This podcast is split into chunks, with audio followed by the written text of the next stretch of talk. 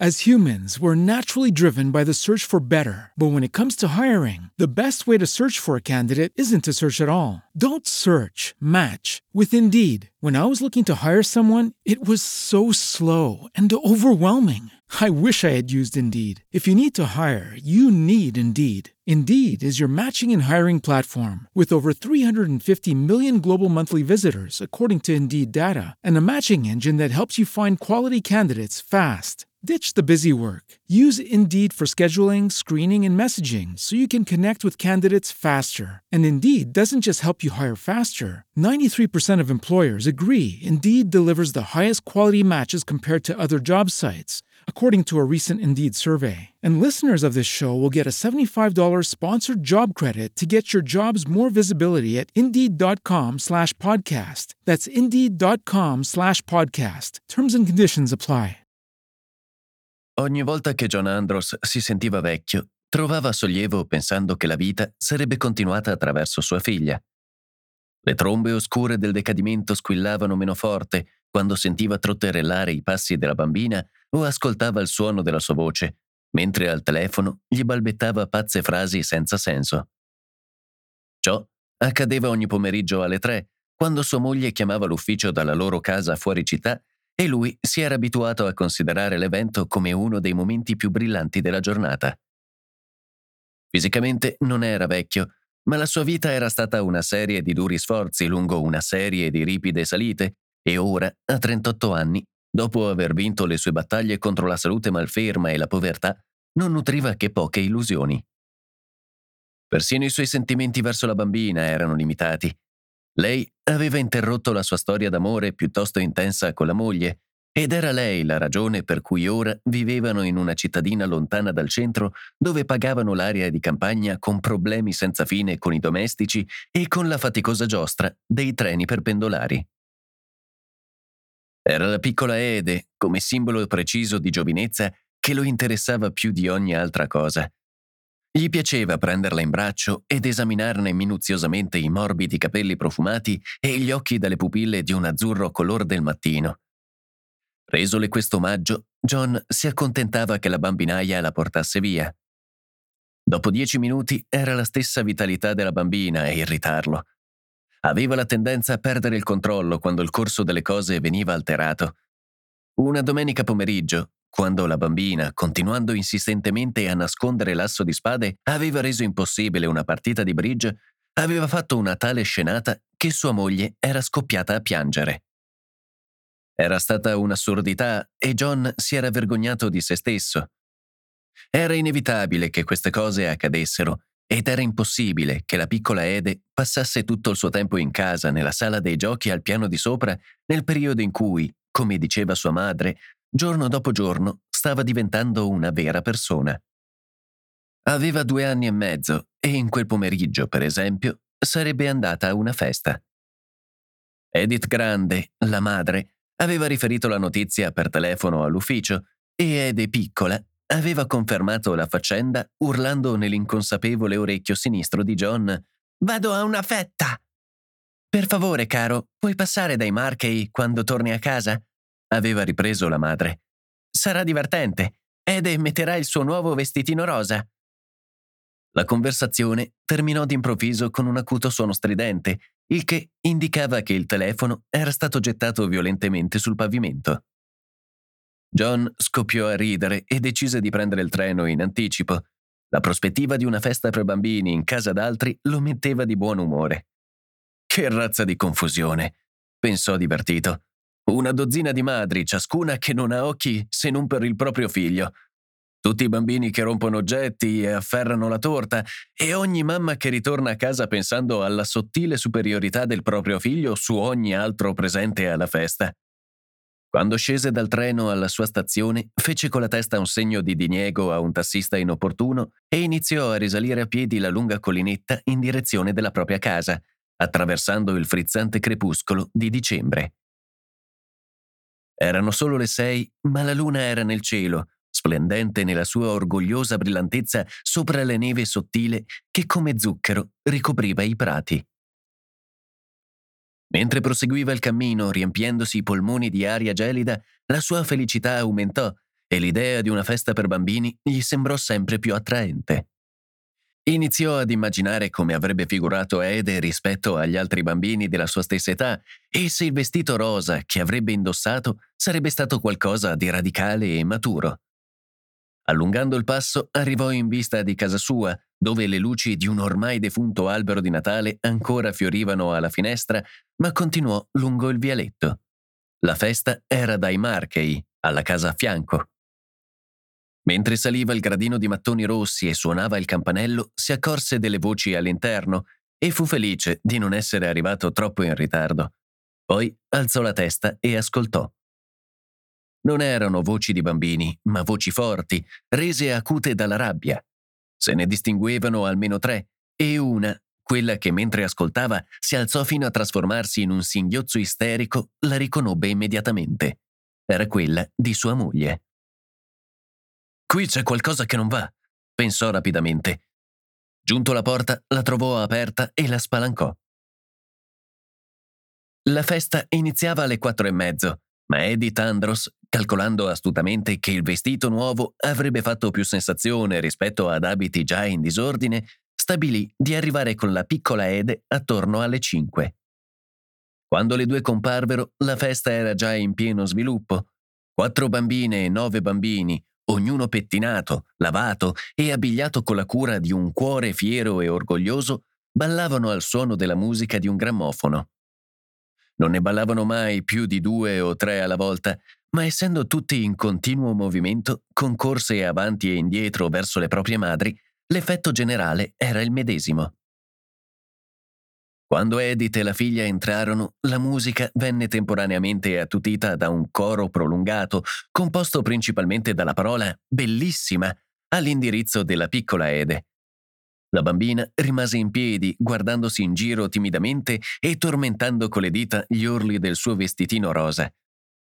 Non ricevette baci, era nell'età in cui si dovevano evitare i contagi, ma venne trascinata lungo una fila di mamme, ciascuna delle quali le diceva Sei bellissima e le teneva la piccola manina rosa prima di passarla alla successiva. Dopo qualche incoraggiamento e alcune spintarella, fu coinvolta nelle danze e divenne un membro attivo della festa. Edith stava in piedi vicino alla porta, chiacchierando con la signora Markley e non perdendo di vista la figuretta con il vestitino rosa. La signora Markey non le interessava per nulla, la considerava maleducata e volgare. Tuttavia John e Joe Markey erano in eccellenti rapporti e tutte le mattine viaggiavano insieme sul treno per pendolari. Così le due donne si erano costruite un'elaborata finzione di cordiale amicizia. Si rimproveravano sempre per il fatto che l'una non andava mai a far visita all'altra e progettavano sempre quel genere di feste che cominciavano con Presto verrete a cena da noi e poi andremo a teatro. Ma le cose non andavano mai oltre. La piccola Ede è un vero amore, diceva la Markey sorridendo e umettandosi le labbra in un modo che Edith trovava particolarmente repellente. È così cresciuta, è incredibile. Edith si chiedeva se l'epiteto piccola Ede si riferisse al fatto che Billy Markey, sebbene fosse di diversi mesi più giovane, pesava oltre due chili in più. Presa una tazza di tè, si sedette con altre due signore su un divano e si lanciò nella vera occupazione del pomeriggio, che naturalmente consisteva nel racconto dei recenti successi e delle biricchinate della bambina. Passò un'ora. Il ballo cominciò ad annoiarli e i piccoli si volsero a passatempi più impegnativi. Si precipitarono in sala da pranzo e tentarono di avvicinarsi alla porta della cucina, da dove furono recuperati grazie a una forza di spedizione di mamme. Appena raggruppati, si dispersero immediatamente, ritornando di corsa nella sala da pranzo e ritentarono la via della loro preferita porta a battenti. Si incominciò ad usare l'espressione sovraeccitato. Le piccole fronti bianche vennero asciugate con minuscoli fazzoletti bianchi, Iniziò un tentativo congiunto di fare sedere i bambini, ma loro si divincolavano dalle braccia delle madri con urla perentorie Giù, giù! e ricominciò la corsa verso l'affascinante sala da pranzo. Questa fase della festa terminò all'arrivo dei rinfreschi, una grande torta con due candeline e coppette di gelato alla vaniglia. Billy Markey, un bambino allegro e tarchiato, dai capelli rossi e le gambe un po' storte, soffiò sulle candeline ed immerse un pollice sperimentatore nella glassa bianca. I rinfreschi furono distribuiti e i bambini mangiarono con gusto ma senza confusione. Si erano comportati piuttosto bene per tutto il pomeriggio. Erano bambini moderni che facevano i loro pasti e prendevano sonno ad ore regolari, e per questo la loro disposizione era buona, i loro visi sani e rosati. Una festa così tranquilla non sarebbe stata possibile trent'anni prima. Dopo i rinfreschi iniziò un graduale esodo. Edith guardò ansiosamente l'orologio. Erano quasi le sei e John non arrivava. Voleva che vedesse la piccola Ede con gli altri bambini, che vedesse quanto era composta, cortese e intelligente e che vedesse come l'unica macchiolina di gelato sul suo vestitino le fosse caduta dal mento quando aveva ricevuto una spinta da dietro. Sei un amore, sussurrò alla bambina, trascinandola all'improvviso contro il proprio ginocchio. Lo sai che sei un amore? Lo sai che sei un amore? Ede rise. Bau bau, disse all'improvviso. Bau Bau? Edith si guardò in giro. Non c'è il Bau Bau. Bau Bau, ripeté Ede. Voglio il Bau Bau. Edith seguì il ditino puntato. Quello non è un Bau Bau, cara, è un orsacchiotto. Orso? Sì, è un orsacchiotto ed è di Billy Markey. Tu non vuoi l'orsacchiotto di Billy Markey, vero? Ma Ede lo voleva proprio. Scappò alla madre e si diresse verso Billy Markey, che teneva il giocattolo stretto fra le braccia. Ede si arrestò guardandolo con occhi imperscrutabili e Billy scoppiò a ridere. Edith Grande guardò di nuovo l'orologio, questa volta con impazienza. La festa aveva perso di intensità, tanto che, oltre a Ede e Billy, erano rimasti solo due bambini, e uno dei due era rimasto soltanto perché si era nascosto sotto il tavolo della sala da pranzo. John era proprio un bel egoista a non venire. Dimostrava di non essere per nulla orgoglioso della figlia. Gli altri papà, una mezza dozzina, erano arrivati a prendere le mogli ed erano rimasti per un po' a dare un'occhiata. All'improvviso si sentì un urlo acutissimo. Ede si era impadronita dell'orsacchiotto di Billy strappandoglielo a forza dalle braccia poi, al tentativo di Billy di riprenderselo, casualmente l'aveva spinto facendolo cadere sul pavimento. Ma Ede! gridò la madre, trattenendosi per non scoppiare a ridere. Joe Markey, un bell'uomo di 35 anni, dalle larghe spalle aveva preso e rimesso in piedi il figlio. Sei un bel tipo, aveva detto con allegria. Lasciare che una ragazza ti metta al tappeto, ma sei proprio un bel tipo. Ha battuto la testa? La Markey, un po' ansiosamente, ritornò dopo aver congedato la penultima delle madri. No, esclamò il padre. Ha battuto qualcos'altro, vero Billy? Ha battuto qualcos'altro. Billy aveva dimenticato a tal punto la caduta che stava già tentando di recuperare la sua proprietà. Afferrò una zampetta dell'orsacchiotto che spuntava dall'abbraccio con cui lo circondava Ede e si mise a tirarla, ma senza successo. No, diceva Ede con decisione. D'improvviso, incoraggiata dal successo della sua precedente manovra, quasi accidentale, Ede lasciò cadere l'orsacchiotto e mise le mani sulle spalle di Billy e lo spinse all'indietro facendogli perdere l'equilibrio. Questa volta Billy cade in un modo meno innocuo. La sua testa colpì il nudo pavimento appena al di là del tappeto con un sordo rimbombo, dopo il quale Billy tirò il fiato e proruppe in un urlo di dolore. Subito la stanza andò in confusione. Con un'esclamazione, Markey si precipitò verso suo figlio, ma fu sua moglie la prima a raggiungere il bambino ferito e a prenderlo fra le braccia. Oh, Billy! gridò. Che colpo terribile!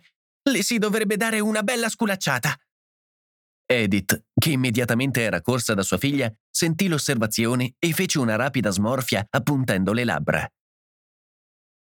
Ma Ede, sussurrò sbrigativamente, sei stata proprio maleducata.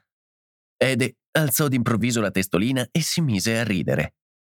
Era una risata forte, una risata trionfante che esprimeva vittoria, sfida e disprezzo.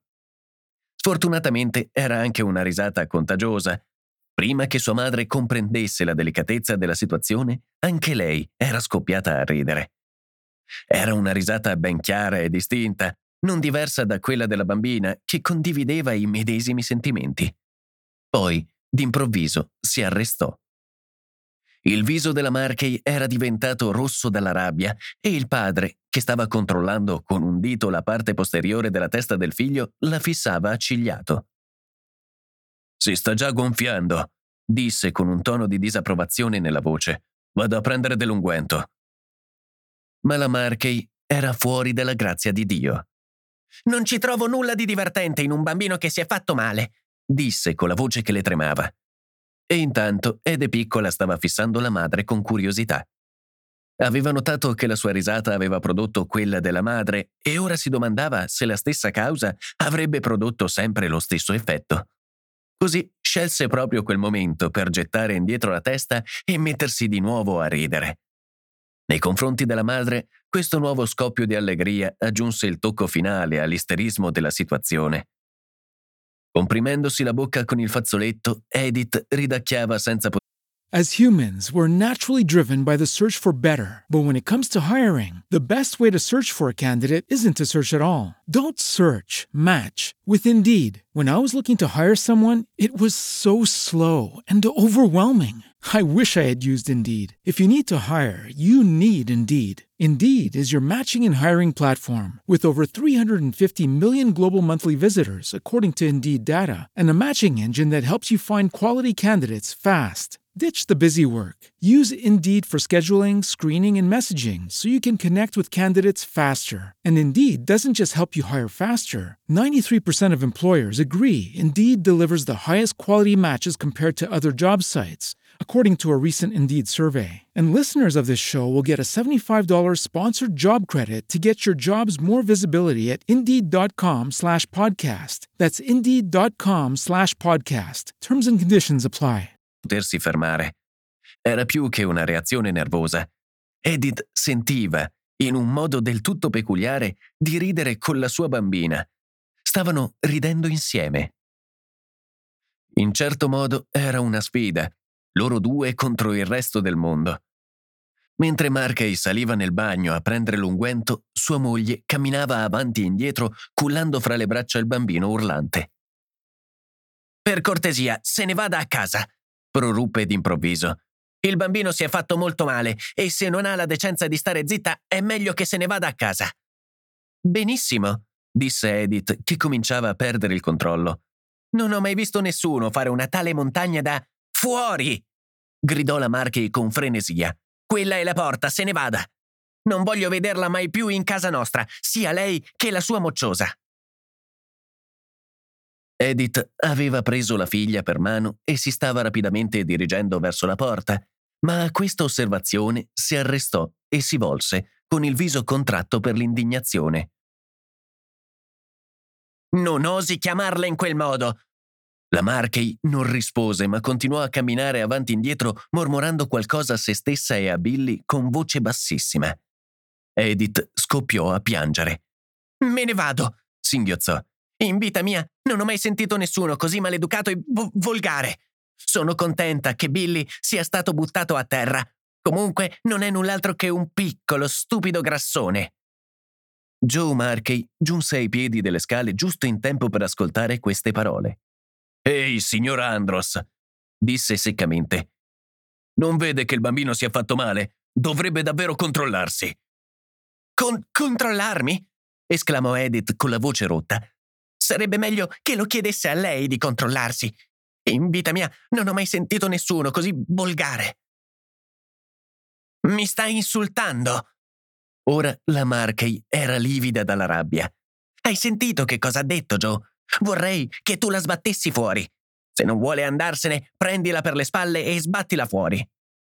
Lei non osi toccarmi, gridò Edith. Me ne andrò immediatamente non appena riuscirò a trovare il mio cappotto. Accecata dalle lacrime, fece un passo verso l'ingresso. Fu proprio in quel momento che la porta si aprì e John Andros entrò pieno di ansia. John! gridò Edith e si precipitò verso di lui con fare agitatissimo. Che cosa succede? Ehi, dico, che cosa succede? Loro mi stanno. mi stanno sbattendo fuori, piagnucolò la moglie abbattendosi su di lui. Lui mi aveva appena preso per le spalle per buttarmi fuori. Voglio il mio cappotto. Questo non è vero, obiettò Markey in fretta. Nessuno la sta sbattendo fuori. Poi si rivolse a John. Nessuno la sta sbattendo fuori, ripeté. E lei? Cosa intende dire con la sta buttando fuori? domandò John bruscamente. In ogni caso, che razza di discorsi sono questi? Oh, andiamo, gridò Edith. Voglio andare. Sono così volgari, John. Il viso di Markey si oscurò. Senta un po', questo lo ha detto a sufficienza. Si sta comportando come una pazza. Hanno chiamato Ede mocciosa. Per la seconda volta in quel pomeriggio, la piccola Ede espresse le proprie emozioni nel momento sbagliato. Confusa e spaventata dalle voci urlanti, scoppiò a piangere. Le sue lacrime ebbero l'effetto di far capire che soffriva per quell'insulto fin nel profondo del suo cuore. Che cosa vi è saltato in mente? esplose John. Insultate gli ospiti nella vostra stessa casa? A me sembra che sia stata sua moglie ad insultarci, rispose Markey seccamente. In effetti è stata la vostra bambina qui ad iniziare tutto. John sbuffò con disprezzo. Stai insultando la mia bambina? chiese. Proprio una cosa da uomo. Non parlargli, John, insistette Edith. Trova il mio cappotto. Deve essere proprio ridotto male, disse John furioso, se sente il bisogno di fare il duro con una bambina inerme. In vita mia non ho mai sentito nulla di tanto dannatamente strampalato, urlò Markey. Se questa vostra moglie chiudesse la bocca per un minuto. Aspetti un attimo. Lei adesso non sta parlando ad una donna e a una bambina. Ci fu un'imprevista interruzione. Edith aveva rovistato una poltrona in cerca del cappotto, mentre la Markey la scrutava con occhi torvi ed infuriati. D'improvviso depositò Billy sul divano, dove il bambino smise immediatamente di piangere e si rimise in piedi, e avanzando verso l'ingresso trovò rapidamente il cappotto di Edith e glielo allungò senza una parola. Poi ritornò verso il divano, riprese Billy e, cullandolo fra le braccia, riprese a scrutare Edith con occhi torvi e infuriati. L'interruzione era durata meno di mezzo minuto. Sua moglie viene qui e comincia ad urlare a tutti quanto siamo volgari, esplose Markey con violenza. Beh, se siamo davvero così orribilmente volgari, fareste meglio a starvene a casa vostra. E soprattutto ad andarvene da qui subito. Di nuovo John sbuffò con disprezzo. Non solo lei è volgare, replicò. Lei è evidentemente un terribile prepotente se ha a che fare con donne e bambini che non possono difendersi. Impugnò la maniglia e spalancò la porta. Forza, Edith! Dopo aver preso in braccio la bambina, la moglie uscì e John, lanciando a Markey altre occhiate sprezzanti, iniziò a seguirla. Aspetti un attimo. Markey fece un passo verso l'esterno. Tremava piano, con le grandi vene sulle tempie improvvisamente rigonfie di sangue. Pensa di andarsene via così, eh? Non con me. Senza una parola, John liberò la porta, lasciandola spalancata. Edith, che piangeva ancora, si era avviata verso casa. Dopo averla seguita con lo sguardo fino a che aveva raggiunto il proprio vialetto, John si volse verso l'ingresso illuminato, da dove Markey stava lentamente scendendo i gradini scivolosi. Si tolse il cappotto e il cappello e li lanciò sulla neve, lontani dal sentiero. Poi un po' incerto sulle gambe e sul vialetto ghiacciato, avanzò di un passo. Al primo pugno scivolarono entrambi e caddero pesantemente sul marciapiede, poi si rialzarono a metà e di nuovo si trascinarono l'un l'altro a terra. Trovarono una migliore stabilità sulla neve sottile a lato del vialetto e si lanciarono l'un contro l'altro, entrambi oscillando terribilmente con la neve sotto le scarpe ridotte a una poltiglia fangosa. La strada era deserta e ad eccezione dei brevi, affannosi respiri e dei suoni ovattati che l'uno o l'altro emetteva scivolando nella fanghiglia, lottavano in silenzio, le sagome ben definite dalla luce della luna piena e dal chiarore ambrato che splendeva uscendo dalla porta spalancata. Parecchie volte scivolarono a terra insieme e allora la lotta proseguì selvaggia sul prato. Per 10, 15, 20 minuti lottarono lì insensatamente sotto la luna. Entrambi si erano tolti le giacche e i gilet durante gli intervalli che si accordavano senza parlare e ora le camicie spenzolavano da dietro le loro schiene in brandelli di poltiglia bagnata.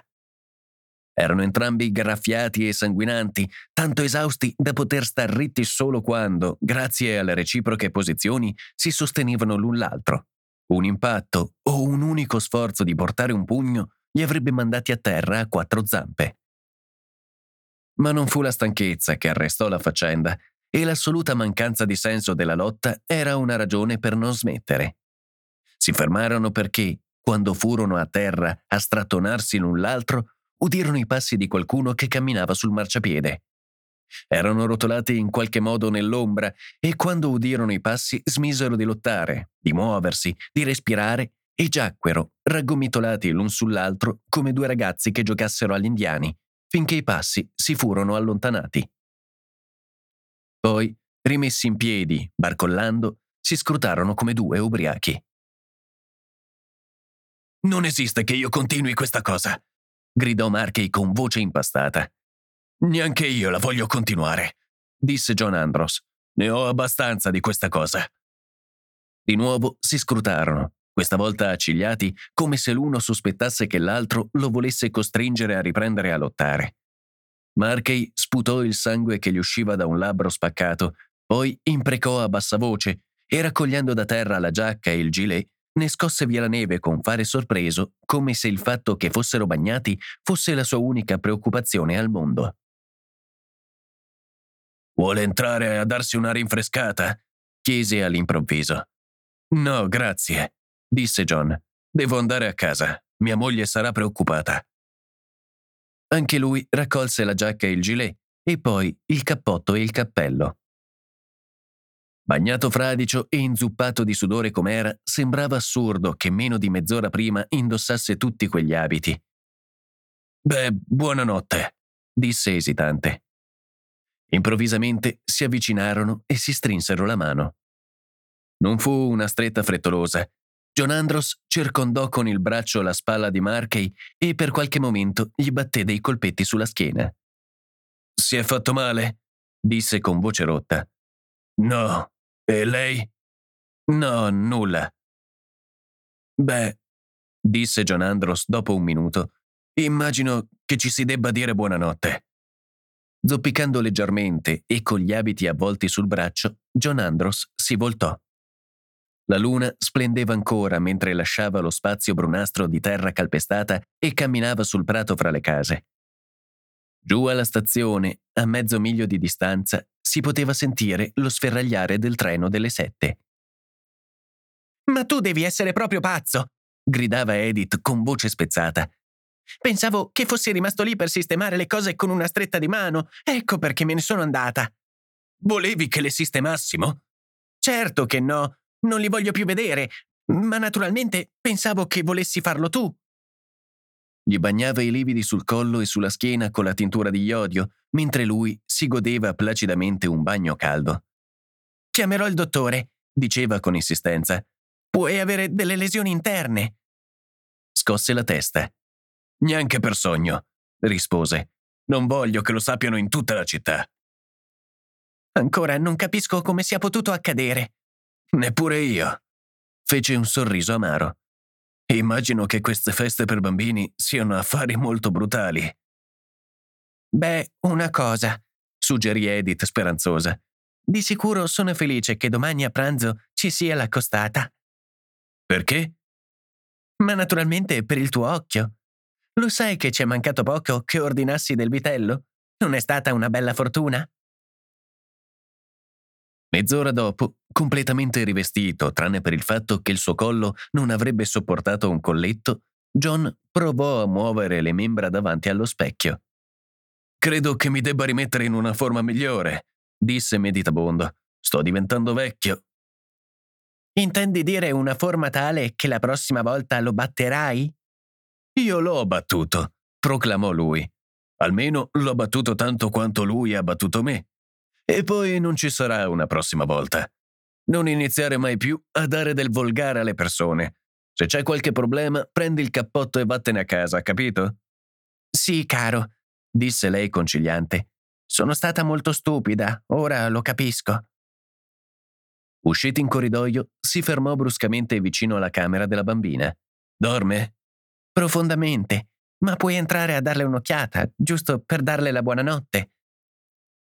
Entrarono in punta di piedi e si piegarono insieme sul lettino.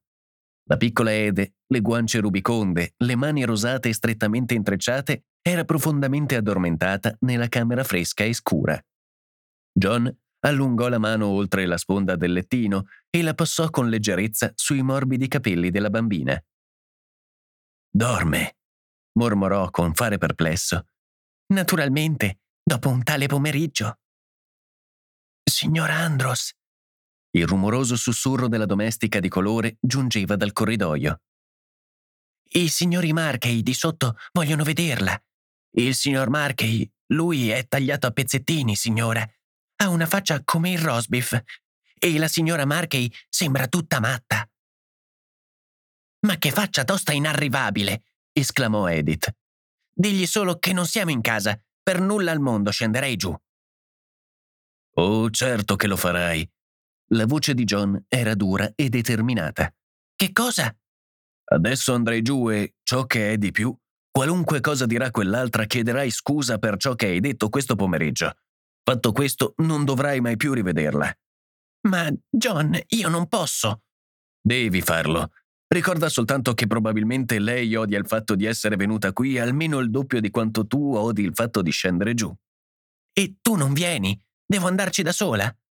Verrò giù fra un minuto. John Andros attese finché lei ebbe chiuso la porta dietro di sé. Poi stese le braccia verso il lettino e prese la figlia con le coperte e tutto il resto, si sedette sulla sedia a dondolo tenendola stretta fra le braccia. La bambina si mosse un po' e John trattenne il respiro, ma lei dormiva profondamente e in un attimo si abbandonò silenziosa nel cavo del suo gomito. Lentamente John piegò il capo finché la sua guancia toccò i biondi capelli della figlia. Cara piccola mia, mormorò. Cara piccola mia. John Andros finalmente capì ciò per cui aveva lottato in modo così selvaggio quella sera.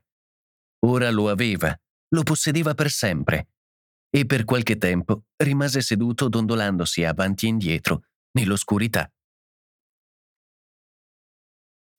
As humans, we're naturally driven by the search for better. But when it comes to hiring, the best way to search for a candidate isn't to search at all. Don't search, match with Indeed. When I was looking to hire someone, it was so slow and overwhelming. I wish I had used Indeed. If you need to hire, you need Indeed. Indeed is your matching and hiring platform with over 350 million global monthly visitors, according to Indeed data, and a matching engine that helps you find quality candidates fast. Ditch the busy work. Use Indeed for scheduling, screening, and messaging so you can connect with candidates faster. And Indeed doesn't just help you hire faster. 93% of employers agree Indeed delivers the highest quality matches compared to other job sites, according to a recent Indeed survey. And listeners of this show will get a $75 sponsored job credit to get your jobs more visibility at Indeed.com slash podcast. That's Indeed.com slash podcast. Terms and conditions apply.